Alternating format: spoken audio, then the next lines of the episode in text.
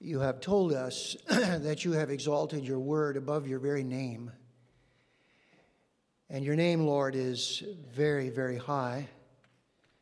And if your word is exalted above your name, how important must be your word. Thank you, Father, that it is the vehicle by which we are saved. It is the vehicle by which we know you. It is the means by which we grow in faith. And as we're going to see today, it's the means by which we fight the spiritual battle against the evil one. Thank you today that we can say with Jesus, it is written, for his sake, amen. One evening, Ellen and I attended a service where the well known pastor, Lehman Strauss, was preaching. And just minutes before the service, Dr. Strauss came and sat on the front row. And I said to Ellen, I'm going to go down and tell him what his ministry has meant to me over the years. I said, I, I, think I still have time. And so I went down and sat next to him and expressed my appreciation to him. Uh, I recall how humbled he was as he listened to me express words of gratitude. And when I finished, there was only seconds before the service was to begin. There was very little time to say anything. And so he just looked at me and he said, Stick with the word. That was it. No, thank you. No, nothing else. Just stick with the word. Well, then the service began, and I hurried back to sit down next to Ellen. I looked at her, and she said to me, What did he say? Stick with the word. Now, I don't remember anything that Dr. Strauss preached on that night, but I have never forgotten those words. Stick with the word. This morning, we are coming to the last piece of armor in the whole armor of God. It is the sword of the Spirit. And as we come to this message today, we are going to understand why Dr. Lehman Strauss said, Stick with the word. And I want you to take your Bibles again and turn with me to Ephesians chapter 6 and verse 17. And next week, we will look at the final section, which is staying in touch with the commander, and that is prayer. But here this morning, notice verse 17 and take the helmet of salvation and take the sword of the Spirit, which is the Word of God. Now, again, we want to do three things today. We want to see the importance of the soldier's sword, we want to see the spiritual meaning of the sword for us as Christians. And then we want to look at how uh, this applies to our spiritual battle in the area of temptation and testing. And we'll look at the words of the Lord Jesus that were read for us so effectively earlier. So let's begin, shall we, by looking at the soldier's sword. The Roman soldier's sword, as you can see on the screen, was actually more like a dagger. Now, there was the broadsword that was used by horsemen, but this was the soldier's dagger in his scabbard in his belt. It was called the Roman gladius, and it was the primary offensive weapon. It was about two feet long, and it was designed for hand to hand combat up close and personal with the enemy. Here's the genius of the Roman gladius swords of other armors were sharp only on one side. But the gladius was razor sharp on both sides and came to a sterling point.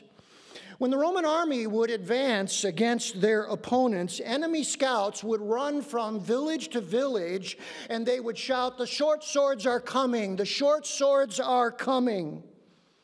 No wonder somebody has said, This is the sword that conquered most of the known world. Now, here's the point about this sword a skilled swordsman who could wield his sword well was a potent fighting force. A skilled swordsman who could wield this sword well was a potent fighting force. I think we can begin to see where this is going in the Christian life, can't we? And so let's move then, secondly, here to the spiritual meaning of the sword. And just as this sword was sharp on both sides, there are two sides to the spiritual meaning of the sword for us this morning. Here's the first side that I want us to see this morning as we look now at the spiritual meaning of the sword. Number one, the Holy Spirit's power works through Scripture. The Holy Spirit's power works through Scripture. I want you to look back with me for just a moment at the previous word about the Holy Spirit right before this text. It is Ephesians 5:18. And if you look at that text, this is the previous mention of the Holy Spirit before you come to this mention of the sword of the Spirit. And so I want you to notice what this says. And do not get drunk with wine, for that is debauchery, but be filled with the Spirit. Now, the very next mention of the Holy Spirit is here in our text take the sword of the Spirit, which is the Word of God. What is interesting about this in Colossians 3 16 and 17, we are told that being filled with the Word is identical to being filled with the Spirit. So, follow what this means for us. The Spirit and the Word work so closely together that they cannot be separated. The Spirit and the Word work so closely together that they cannot be separated. In the Protestant Reformation, uh, there were some self identified prophets who separated the Holy Spirit from the Word. They were called the Zwickau prophets because they came from the German town Zwickau. And this is what they said If you have the Spirit, He will speak to you directly, so you do not need Scripture. And they became fanatics and extremists. In fact, one of them was uh, ultimately killed and beheaded because of his extremism. And Pastor Martin Luther opposed these people vigorously. And this is what he said You cannot separate the spirit from the word any more than you can separate the soul from the body. You cannot separate the Holy Spirit from the Word any more than you can separate the Spirit from the body. There's a pastor who has said this very creatively, but very effectively. Listen to what he said. If you have the Spirit without the Word, you blow up. If you have the Word without the Spirit, you dry up. If you have both the Word and the Spirit, you grow up. And that is exactly correct. If the Spirit of God dwells within you and you have the Word as well, that is the dynamic by which we grow up spiritually. And so the Holy Spirit's power always works through Scripture. Here's the second thing that we want to see this morning the other side. The Spirit uses specific scriptures against specific temptations. The Spirit uses specific scriptures against specific temptations. Now, normally, when the Apostle Paul talks about the Word of God in Scripture, it is logos theou, logos theou. And we are familiar with the word logos because it's a title of the Lord Jesus Christ. In the beginning was the logos or the word. But here, Paul uses a much rarer expression. It is rhema theou.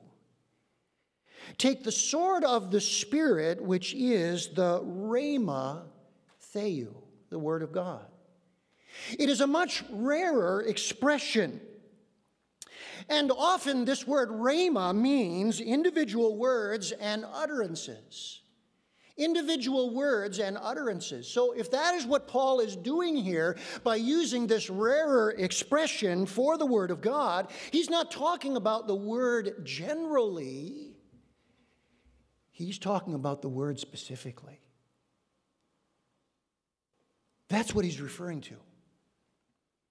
My old professor, Tom Constable, put it this way here's the meaning.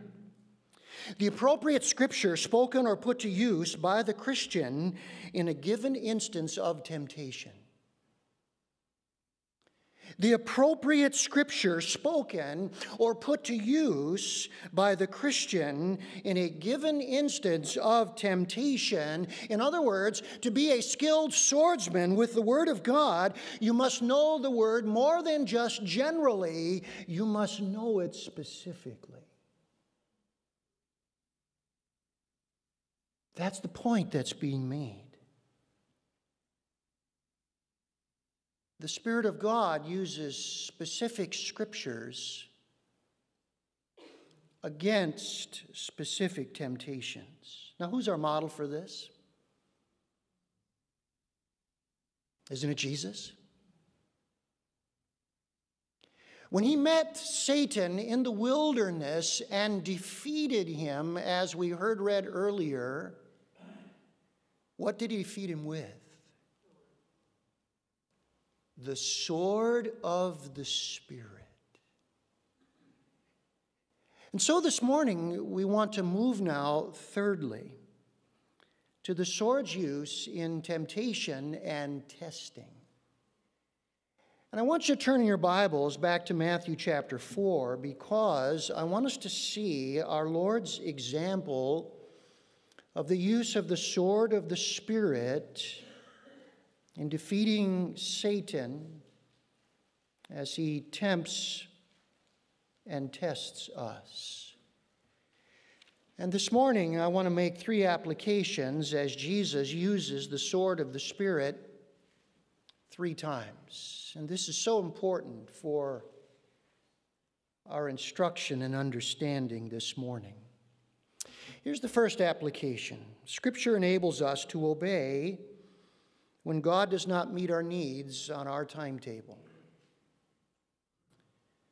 Scripture enables us to obey when God does not meet our needs on our timetable. Look at verse 1 says. Then Jesus was led up by the Spirit into the wilderness to be tempted by the devil. And after fasting 40 days and 40 nights, he was hungry. And the tempter came to him and said, If you are the Son of God, command these stones to become loaves of bread. Now, why did Jesus have to fast for 40 days like this? And the answer is very clear it was the will of God. Verse 1 says the Holy Spirit led him out into the wilderness for these 40 days. Jesus, in this instance, had to fast for 40 days and 40 nights because it was in the will of God. And his obedience needed to be tested. That is a theme found throughout Scripture that obedience must always be tested. Interestingly, the word temptation and testing comes from the same Greek word. And so here's what God does God allows temptation so that we might be tested. And that temptation and tested is God's way of proving our love for Him and building our spiritual muscles. There is no way that we can build spiritual muscles unless we are tested. And so God allows temptation and He allows testing to test our love and obedience for Him. Now, when Satan told Jesus, Turn these stones into bread, Jesus quoted the perfect verse Deuteronomy 8 3. Look at verse 4. But he answered, It is written, Man shall not live by bread alone, but by every word that comes from the mouth of God. Now, the context in Deuteronomy is talking about the giving of the manna. God's people were out in the wilderness, they were hungry, they had no food. And God said, I'm going to give you food according to my word. And when He spoke the word, the manna came and fed the Israelites. Now, do you know in the same way it would be at the word of God that angels would be sent and minister to the physical needs of Jesus, as we see in verse 11. When the temptation was over, the angels sent by the word of God came and ministered to Jesus, giving him food. So, what was Jesus saying? Jesus would obey the word of God and wait for the right time to fulfill his needs. That's what he was saying. I will not fulfill my needs outside of the will of God. I will fulfill my needs in God's will, and it is God's word that gives me the strength to wait until God's time. I had a friend many years ago who wanted to get married in the worst way possible. But the Christian guys that she was dating kept disappointing her. And finally, the day came where she said, God is being unfair to me, and I'm not going to wait any longer. She ran ahead of the Lord and she married a non believer. And she ended up on a very sad path from where she had been. What is the Bible teaching us here? God's timing is always right. Amen, this morning? God's timing is always right, but only Scripture will keep us patient when the devil is tempting us to be impatient. When everything in us says, I have this need, and I want to fulfill this need now, and we have to be patient. It is only being anchored in Scripture that will keep us obedient. Look at the second application of Jesus' use of the word. Scripture enables us to obey when God does not answer our questions. Scripture enables us to obey when God does not answer our questions. Look at verse 5. Then the devil took him to the holy city and set him on the pinnacle of the temple and said to him, If you are the Son of God, throw yourself down, for it is written in the Psalms, He will command His angels concerning you, and on their hands they will bear you up, lest you strike your foot against a stone. Now, did you notice twice here in this temptation, Satan said, If you are the Son of God, verse 3 and verse 6. If you are the beloved Son, which God had just said from heaven in the last verse of chapter 3, Jesus, if you are that beloved Son, then you should be able to show it. And so Satan says, you know what? There's a very interesting verse in the Psalms that talks about guardian angels and how guardian angels care for the children of God. And if you're the beloved son and God is well pleased in you, then certainly the guardian angels should take care of you. Why don't you show you're the beloved son and jump off the pinnacle of the temple? Jesus again countered with the perfect verse. Deuteronomy 6 16. Jesus said to him, verse 7 Again it is written, You shall not put the Lord your God to the test. What does it mean to test God? Well, it means to require him to prove himself on our terms. That's what it means. God, you must prove yourself based upon my preconceived conditions and demonstrate to me that you love me as your child. You know what the problem with that is? It's forcing God to be answerable to us, isn't it? And God is never answerable to us. We are answerable to Him, right? We are answerable to Him. I read this week about a young woman who lost her faith over African AIDS babies. She was looking at row after row of cribs of crying babies who were AIDS positive babies.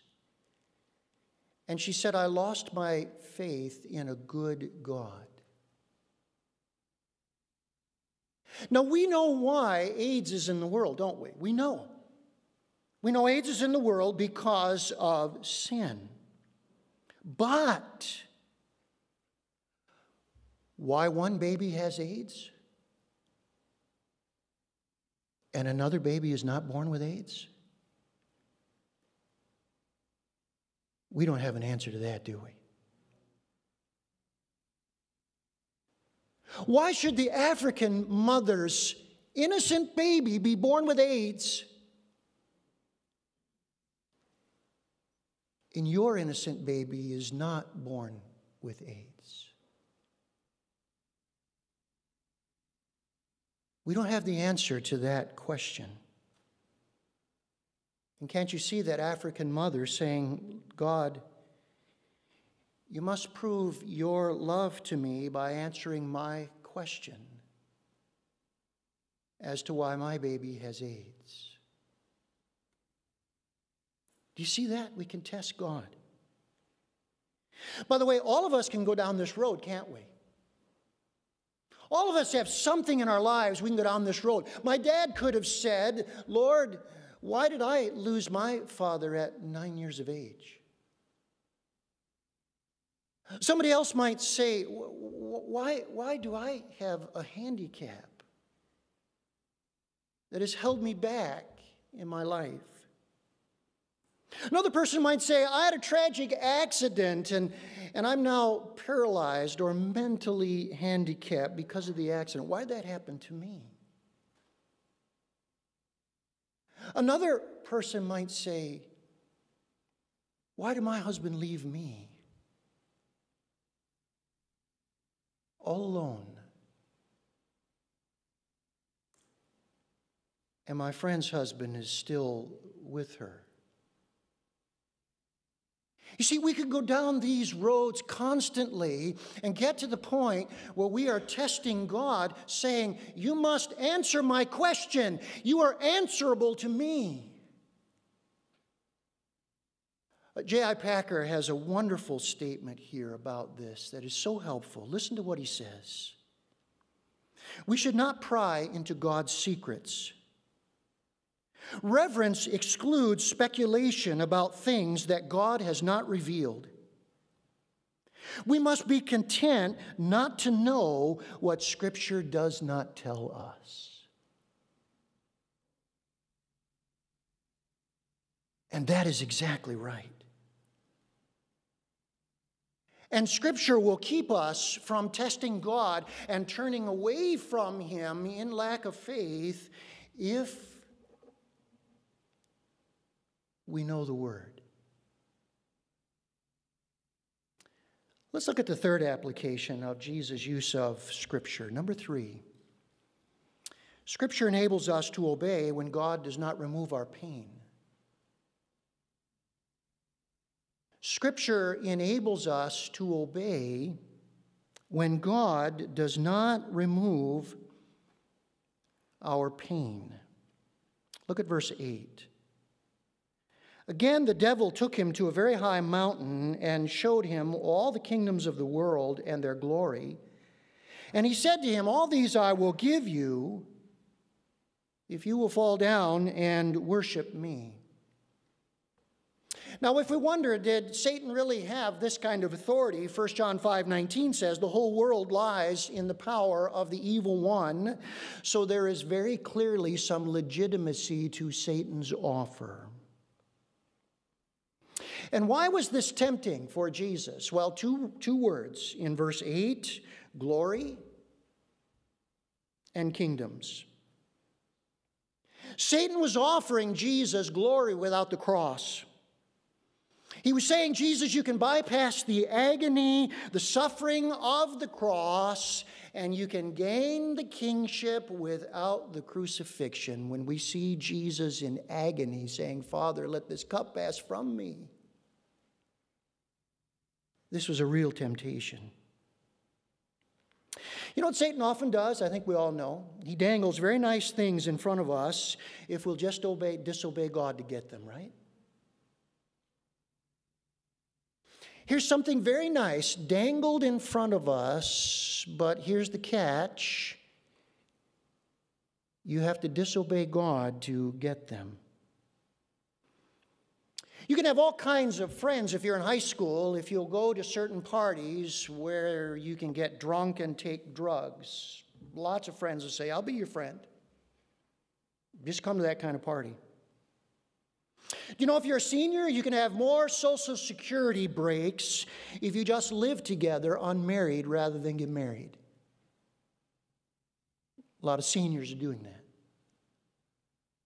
And that list can go on and on and on of all the things that Satan dangles in front of us that we can have if we will just disobey him.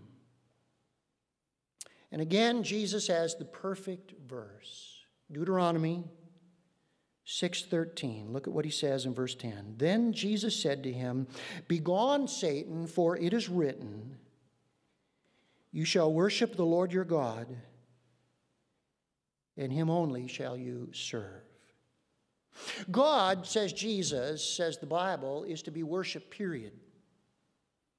It doesn't matter how painful it might be, he is to be loved and obeyed. And the Bible says we will gain in the long run, but we may very well suffer much in the short run. And only Scripture can keep us loving and obeying God when it's very painful, when it hurts when there's a cost. Have you ever seen this memo? When faced with a busy day, save precious time by skipping your devotions. Signed, Satan.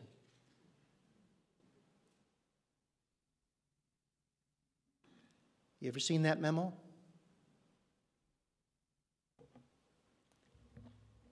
Satan will do everything he can to keep us from wielding the sword. Because he knows the sword is the means by which the Holy Spirit enables us to be effective against him. And therefore, he will do everything he can to keep the sword out of our hand. Many years ago, Pastor Joseph Parker, summarized why Jesus' victory here in Matthew 4 is so helpful to us and such a wonderful example. And I want to share with you what Dr. Parker said because it's just so very helpful. Listen to why Jesus had victory over Satan in these three temptations. Number one, it was not the result of Jesus' keen intellectual ability that is not available to us. Number two, it was not the result or the outcome of Jesus' quick, quick wits nor his creative genius. Number three, Jesus' answers did not come on the spur of the moment because of his infinite wisdom. Number four, Jesus' answers were not metaphysical arguments elaborately stated and discussed. Number five, Jesus' answers had authority because they were based on Scripture, which is God's authority. Number six, Jesus' answers were simple enough for the average child to understand. And number seven, Jesus' answers were quotations from the Word of God upon which he meditated day and night. And Jesus' power, powerful answers, are available to every Christian who will take up the sword of the Spirit.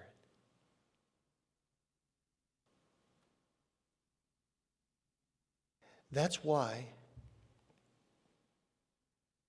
stick with the word. That's why stick with the word. Let's ask the Lord to help us do that very thing.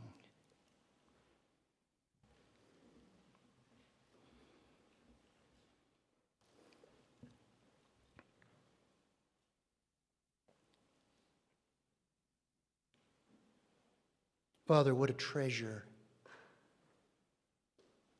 has been given to us.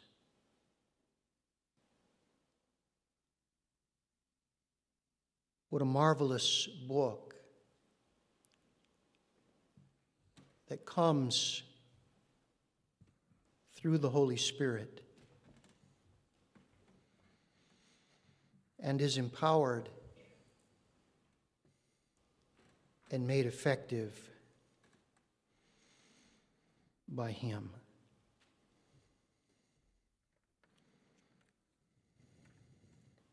And if we want to be a potent fighting force, we must be men and women of the Word.